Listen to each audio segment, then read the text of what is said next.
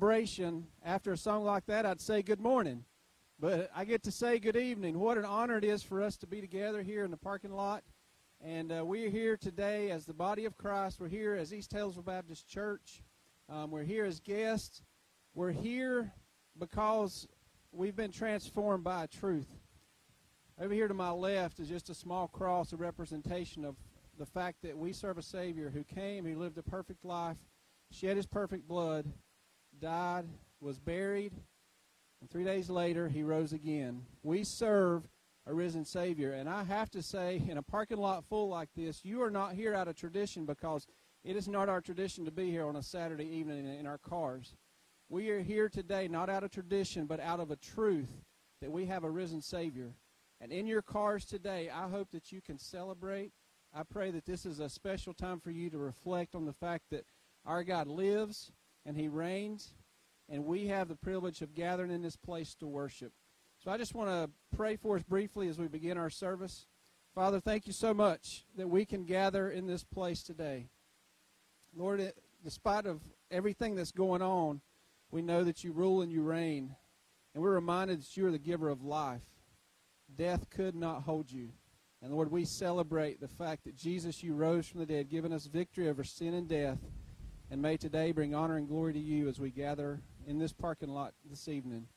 And may it change us as we celebrate you. In Jesus' name, amen. Encourage you to sing along in your cars as we worship together.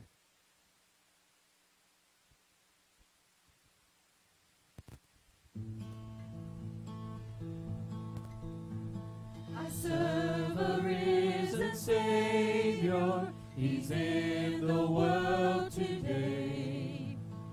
Know that He is living, whatever men may say. I see His hand of mercy. I hear His voice of cheer.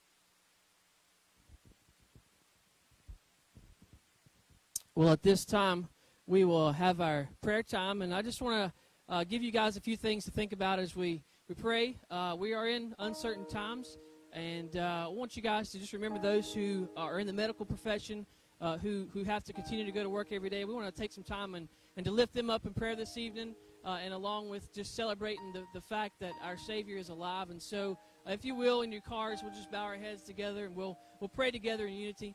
So let's pray. Lord, we thank you for this evening. Lord, it is such a beautiful evening. We thank you so much for being uh, the God of all things, the God who gave us this wonderful evening to be uh, here outside to worship. Lord, we thank you for this opportunity to take the church, the building out of the picture, God, but to, to leave us here, Lord, in the parking lot to continue uh, to worship without the building. And uh, Lord, we just want to come to you now uh, with uh, a couple requests. Lord, we, we are forever grateful for our medical staff, Lord, who go into work every day uh, Lord, whether it be a nursing home or a hospital facility or a doctor's office, uh, Lord, we want to lift up those right now who uh, have to go into work, Lord, and who are around this virus on a day to day basis. Lord, we want to ask that you would give them strength, Lord, and protect them as they go to work every day. Lord, protect their families as they come home every day, Lord, so that they wouldn't uh, infect their, their families, God. And Lord, we just thank you for those uh, who have put in the time, Lord, to be to take those professions on. And, and now when they're called on the most, Lord, we just ask that you would give them strength, Lord. And um, Lord, we just thank you for this opportunity, Lord, to be here uh, here in Easter. Lord, um, we just thank you so much for uh, your Son who, who came and he, he, died for us, God. There was no other way, Lord, but he, he chose that way. And uh, Lord, we're, we're so thankful for him going that far for us. And Lord, we thank you so much for uh, the fact that he did come back from the grave, Lord. He said he would do it, and he did it, Lord. And th- that promise is a promise that we can take to the bank, God. And Lord, we just ask that you would help us to, to live on that promise on a daily basis, God, that he is alive, he's risen, he lives within our hearts. And Lord, that we want to carry that message to the world. And Lord, we just thank you so much for the gift of music, Lord, as we continue to sing. We ask that you would bless us, Lord, and to help us do that. Lord, we pray for Jamie as he, he's about to bring us the word. Uh, Lord, help him with his, his pain in his leg. God, we just pray that he'd come up here and stand strongly. Lord, he would bring us the message that we need to hear from 1 Corinthians 15. And um, Lord, just hide him behind the cross. Lord, let us hear the message today that we need to hear of hope about the risen Savior. And uh, Lord, we just pray that you would uh, bless the offering that we'll take at the end of the service. May it be multiplied, Lord, and may it uh, take the gospel, Lord, to the four corners of the earth. And Lord, we thank you again for this opportunity to meet outside on this beautiful evening. We ask this prayer in Jesus' name. Amen.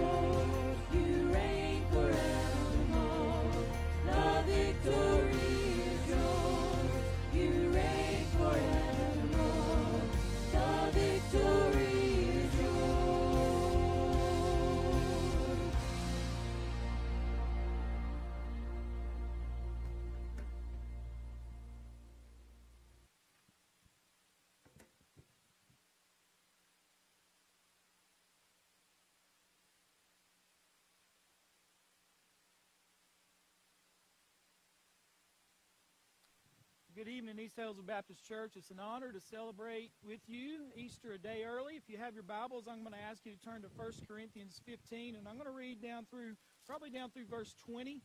And we're going to talk about resurrection hope this evening. The greatest chapter in the Bible on the resurrection, Paul writes to the church at Corinth.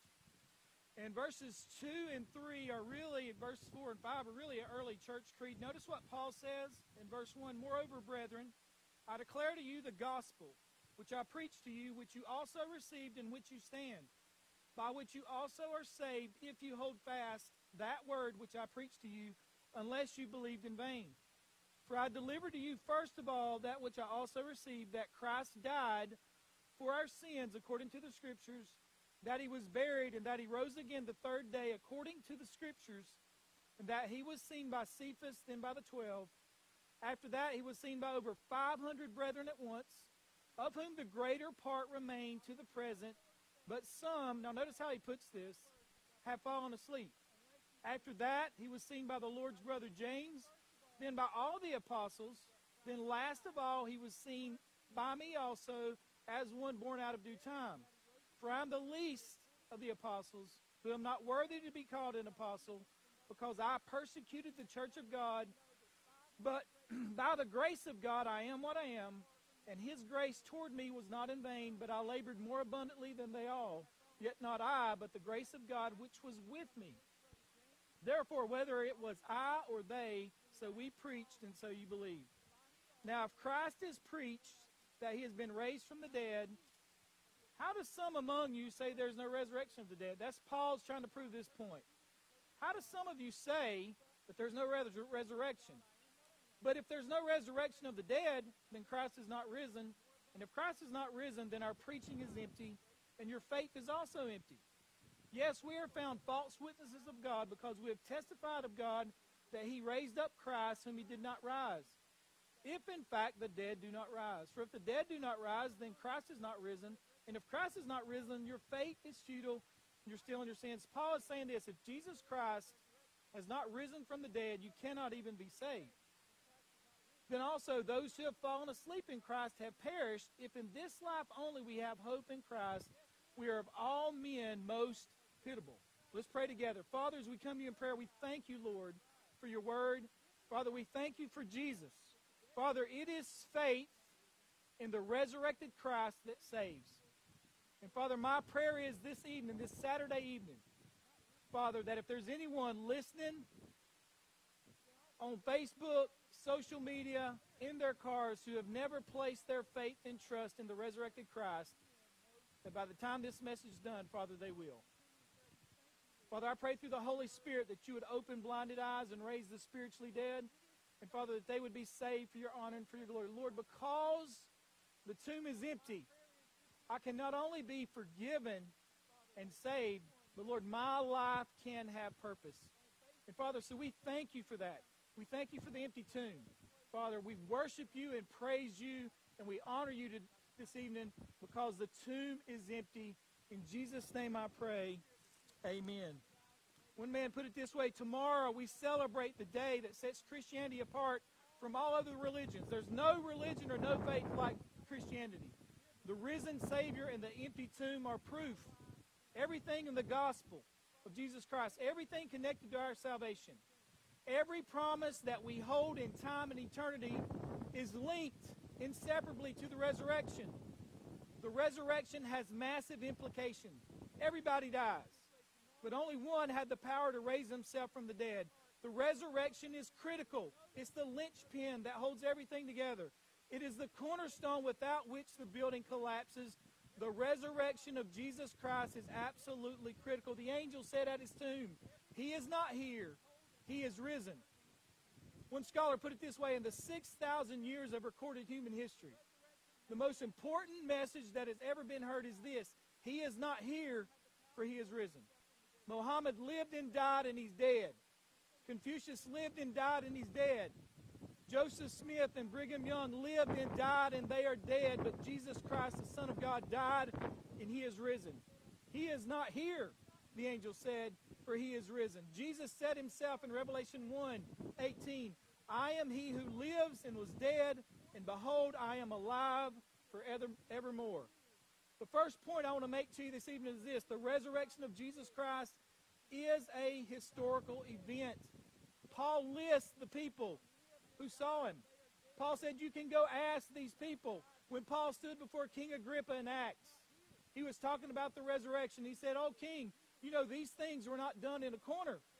When Peter preached on Pentecost, some 40 plus days after the resurrection of Jesus, he's preaching to the Jews and he says this, speaking of Jesus he brings up the, the patriarch David, and he says this Men and brethren, let me speak freely to you of the patriarch David, that he is both dead and buried, and his tomb is with us to this day. He's trying to prove a point. He says David was the greatest king in all of Israel, but he's dead, and he's in the tomb. He prophesied of Jesus and his resurrection. Then he goes on to talk about Jesus. He says, Jesus, whom God raised up having loosed the pains of death because it was not possible that he should be held by it. And basically, he's making the case Jesus' tomb is with us today, but he's not there. He is risen. Matthew 28 6, the angel says this He is not here, for he is risen, as he said. Come and see the place where the Lord lay. The angel at the tomb said, This is a historical fact. Come look, he's not here. Newsweek said this many years ago. It wasn't the morality of the Sermon on the Mount which enabled Christianity to conquer Rome and paganism, but the belief that Jesus had been literally raised from the dead. By any measure, the resurrection of Jesus Christ is the most radical of all Christian doctrine. Remember, Jesus prophesied he would raise from the dead. Just in Matthew's gospel, in Matthew 12, 16, and 27, It was a matter of public record. So much so that if you read the Gospels, the Jewish leaders went to Pilate and said, Give us a guard for the tomb because he said he would rise from the dead. No other event has impacted the world so much as the resurrection of Jesus. Listen how one person put it. He said, Jesus never wrote a book. In fact, he never wrote anything down. Yet there are more books written about Jesus than any other subject in the world. Jesus never composed a song. But there's more music written about Jesus Christ than any other subject in history. Jesus never drew any pictures or did any sculpture, but more art has been made about Jesus Christ than any other subject in history. Jesus never traveled more than 100 miles from where he was, yet you can you cannot yet you can find followers of Jesus in every nook, nook and cranny on the planet. The reason Christianity spread is because Jesus Christ historically lived and died and rose from the dead. It is a historical fact.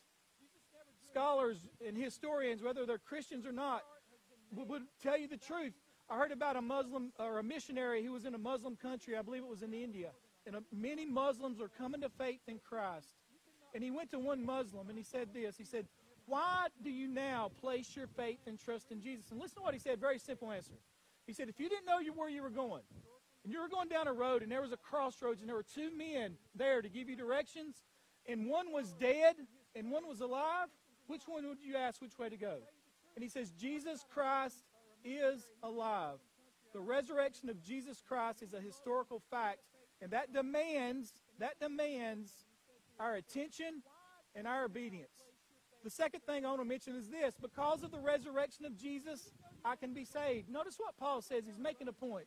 If Christ is not risen, your faith is futile. You're still in your sins. If Christ did not rise from the dead, no one can be saved. The cross means absolutely nothing without the resurrection. Dead Savior saved nobody.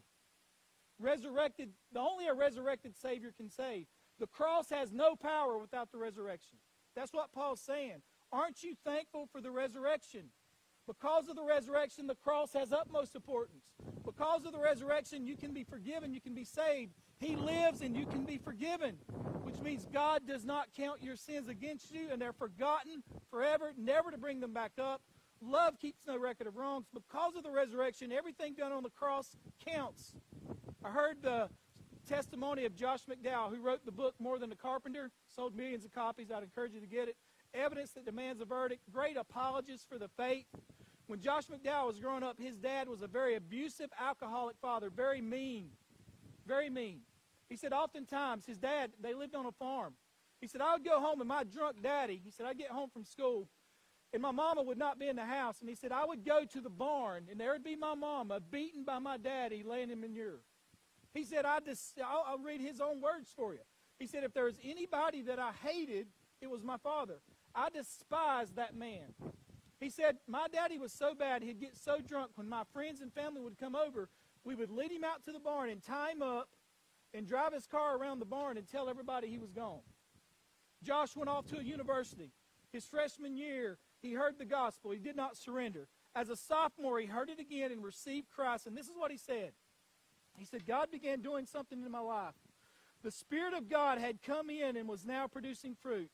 It was about a year and a half later but finally, I could look my alcoholic, abusive father, who had not changed, daddy didn't change, and tell him that I loved him and meant it. Think about that. Josh went back to school. He was in a wreck.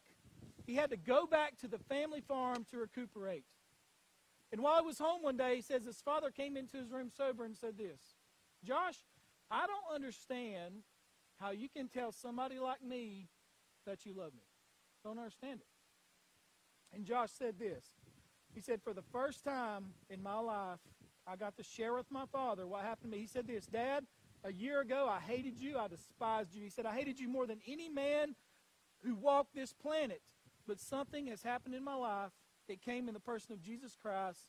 Because of him, I can love you. And he said, that moment as a sophomore in college, who was at home recuperating from a wreck, he said, I'll, within 45 minutes, he shared the gospel with his dad. Within 45 minutes, his dad became a born again Christian. This is the message the world needs to hear. Because the tomb is empty, I can be forgiven. God saves drunk daddies. God saves immoral mamas. God saves teenagers who are rebellious. God saves. Aren't you thankful for an empty tomb? Not just the cross, thankful for the cross, but because the tomb is empty, I can be forgiven, I can be saved. Think about this. Because of the resurrection, I don't have to fear death. Verse 18, Paul says this Then those who have fallen asleep in Christ have perished. If Jesus hasn't risen from the dead, nobody's going to. When you die, it's the end. Hebrews says that man lives all his life with the fear of death. But Jesus Christ can take that away. When I was in the sixth grade, I went out to a country church with some of my friends and we were shooting basketball. And back in those days, churches didn't lock their doors. And we went inside that church and got a drink of water. And I remember me and one of my friends, I was, I was going to Sugarloaf Elementary School at the time, and we were sitting on the front pew, and he said, Steele, you believe all this stuff? Now, I wasn't a Christian. I wasn't a Christian at all by any means. But I said, Yeah, I think I do.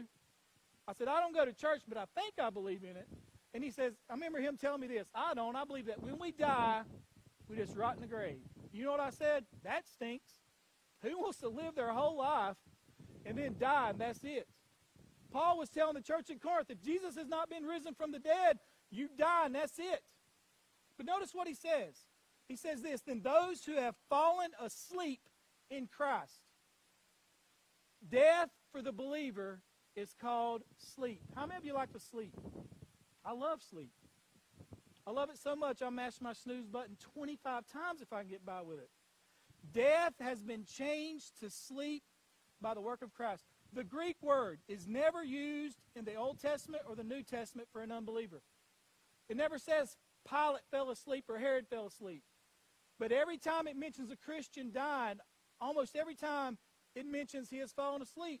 Listen to what Jesus said. After he said this, he went on to tell them, Our friend Lazarus has fallen asleep, but I'm going there to wake him up. He'd been dead for four days. Listen, Acts 13. Now, when David had served God's purpose in his own generation, he fell asleep. He was buried with his ancestors, and his body decayed. 1 Corinthians 15 20, in this very chapter, Paul says, But Christ has indeed been raised from the dead, the first fruits of those who have fallen asleep. The early Christians used this wonderful word for burying places of their dead. They used that word and they changed it a little bit, and it's the word we get cemetery. It means a sleeping place. It was used for hotels and inns because you expect to get up. You would sleep there and you'd expect to get up and continue on your journey. This is the way God describes the process of dying and death for the Christian. When Stephen was stoned, that horrific death, the way that he died, Acts 7:59 says this, and they stoned Stephen, and look at what it says next. He says, "Lord Jesus, receive my spirit." And then in verse 60 it said, and when he had said this, he fell asleep. He died a horrific death, and God says he just went to sleep. What a blessing. That's why the writer of Psalms can say this precious in the sight of the Lord is the death of his saints. That's why Paul in the next letter to Corinth can say to be absent from the body is to be present with the Lord. That's why John can say in Revelation, Blessed are the dead who died in the Lord. That's why Paul can say in this same chapter, Death is swallowed up in victory. Let me get serious with you. Every day in America, 7,452 people die every day in the United States of America. One day that's going to be your name. We'll see your obituary in the Taylorsville Times. Are you ready to meet Jesus? Every year at the start of the new year at East Taylorsville Baptist Church, I'll say this some of us will not be here next year. I've preached 95 funerals the last five years. 95.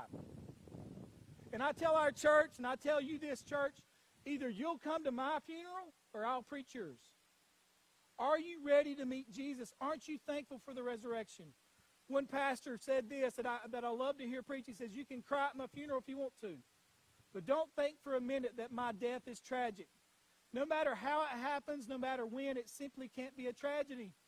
Leaving this world with all of its sin sickness to enter into the beauty and perfection and peace of the presence of Christ is something to anticipate, not to avoid.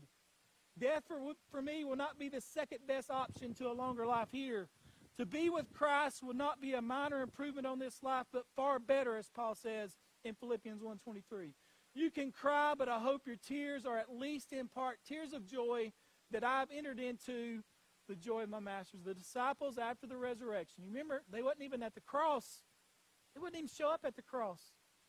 But after the resurrection, all, literally all, gave their lives for Jesus.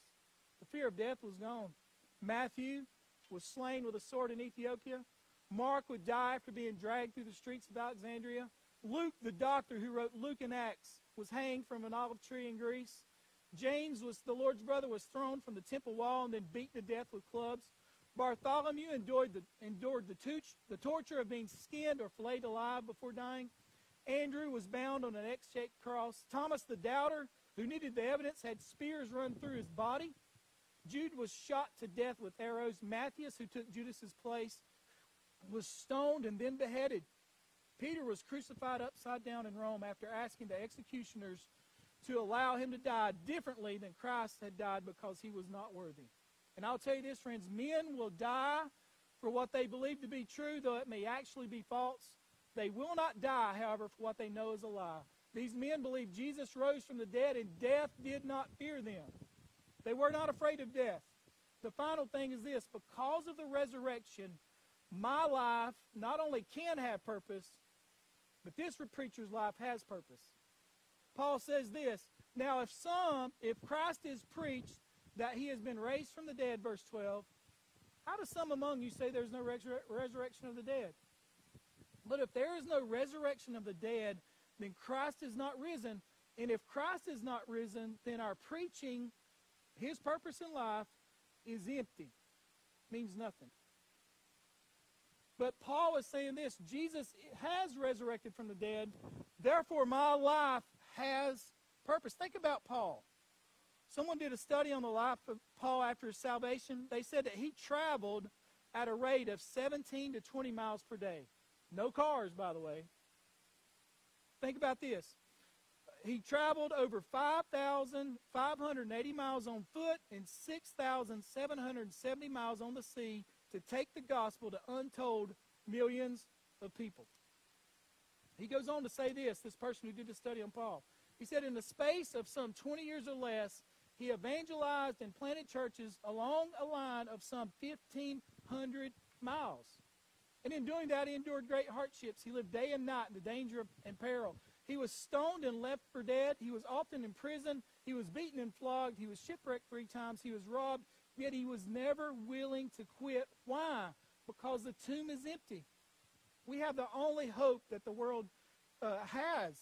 Think about Peter, such a bad disciple. He was really messed up. He tried to cut a guy's head off. He blasphemed. He says, I swear. He took an oath. I do not know who Jesus is. Denied him at least three times. He, after Jesus died, he went back to fishing. And then Jesus appeared to him after the resurrection. He said, Peter, do you love me? Feed my sheep. Did that three times. Peter preached on Pentecost, and 3,000 people that day were saved. It's amazing what Peter did. Jesus, Peter says this in Acts 2.32, This Jesus God has raised up, of which we are all witnesses.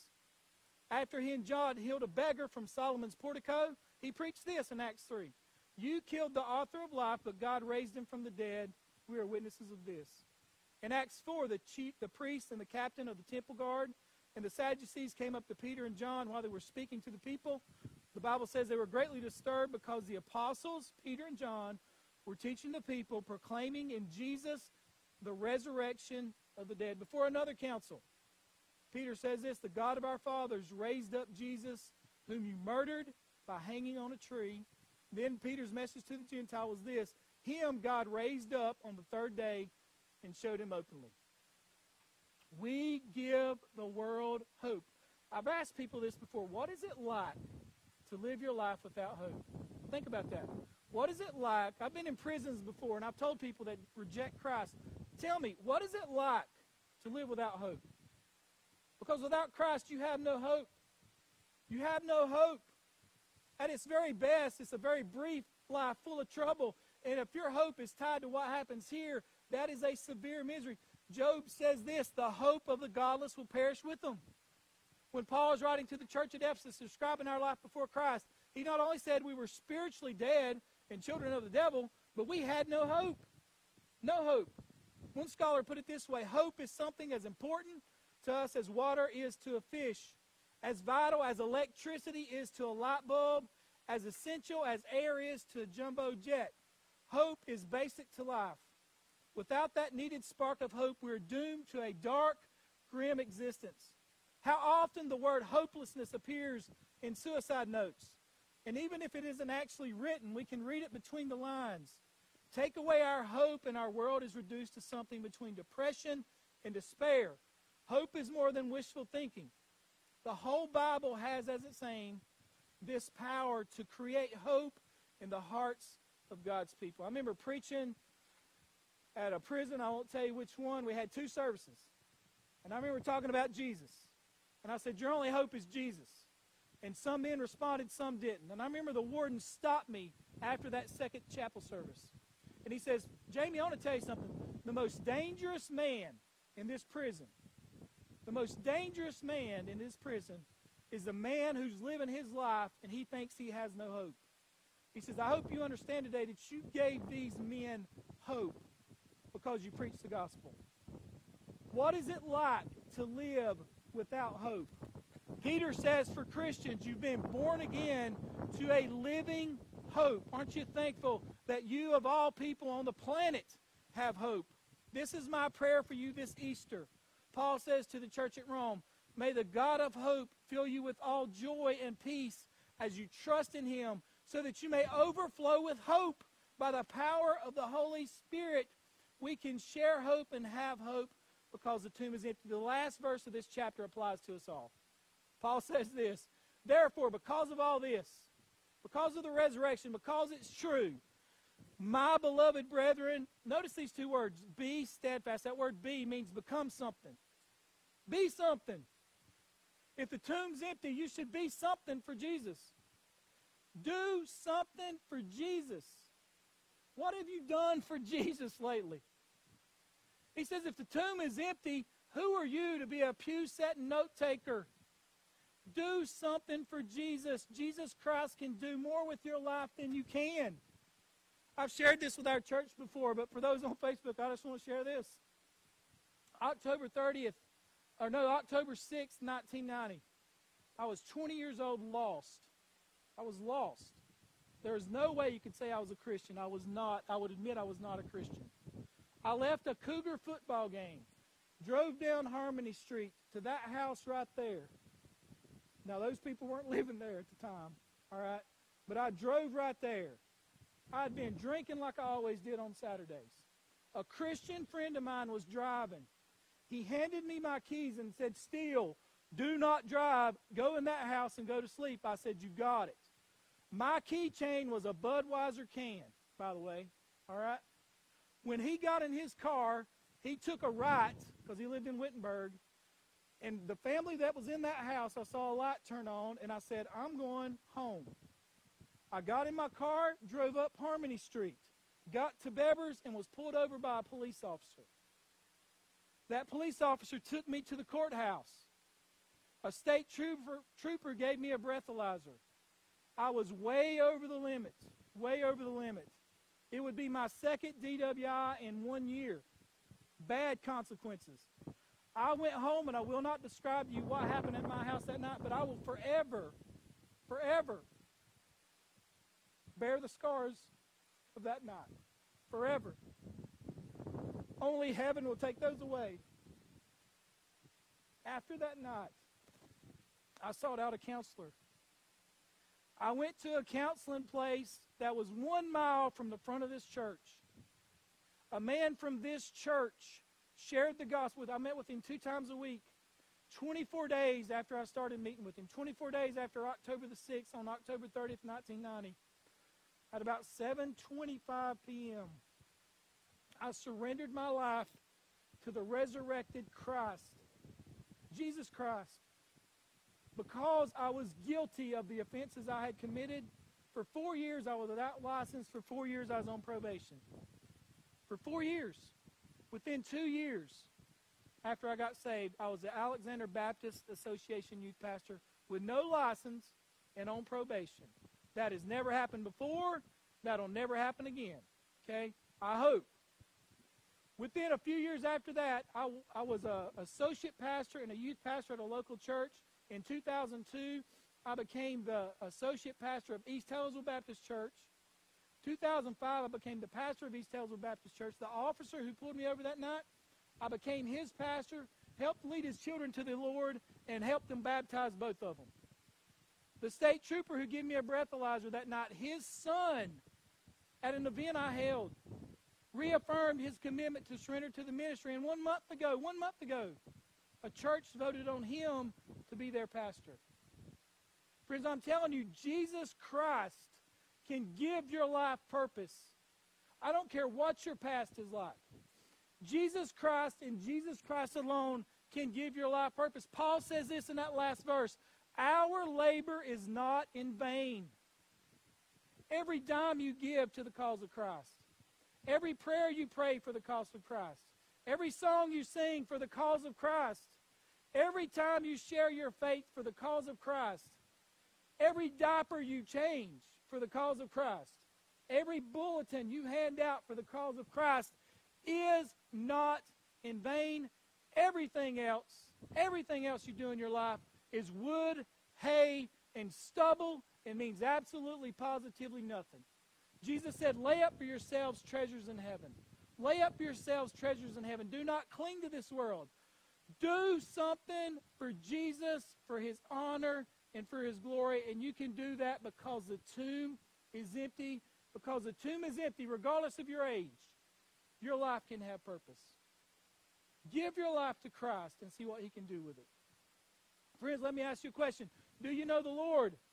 I would tell you, like Jesus told doubting Thomas, stop doubting and believe.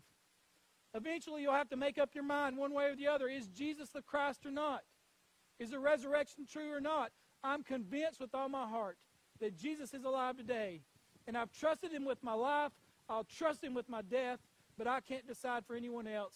That choice is yours. Will you pray with me? Father, as we come to you in prayer, Father, I pray for every person listening to this sermon today. Father, I pray that if they're lost today, that, Lord, through the Holy Spirit drawing them to yourselves, Lord, they'll say yes to Jesus.